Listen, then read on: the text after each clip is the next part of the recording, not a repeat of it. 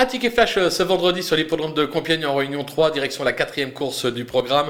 Une superbe course, le prix The Stomp, où euh, peu de partants, mais un lot de grande qualité. On va suivre en confiance évidemment le numéro 2, Garazil, qui n'a plus à faire ses preuves en pareille société. Il doit tout logiquement euh, lutter pour la victoire. Derrière, on va tenter un petit coup de poker avec le numéro 4, Saint-Turgeon, qui possède d'incontestables moyens. Je pense que le couplet ordre des deux peut être sympathique à l'arrivée avec quelques beaux rapports, car ce ne seront pas les deux favoris euh, de l'épreuve, même si Garosi sera évidemment le grandissime favori de cette course.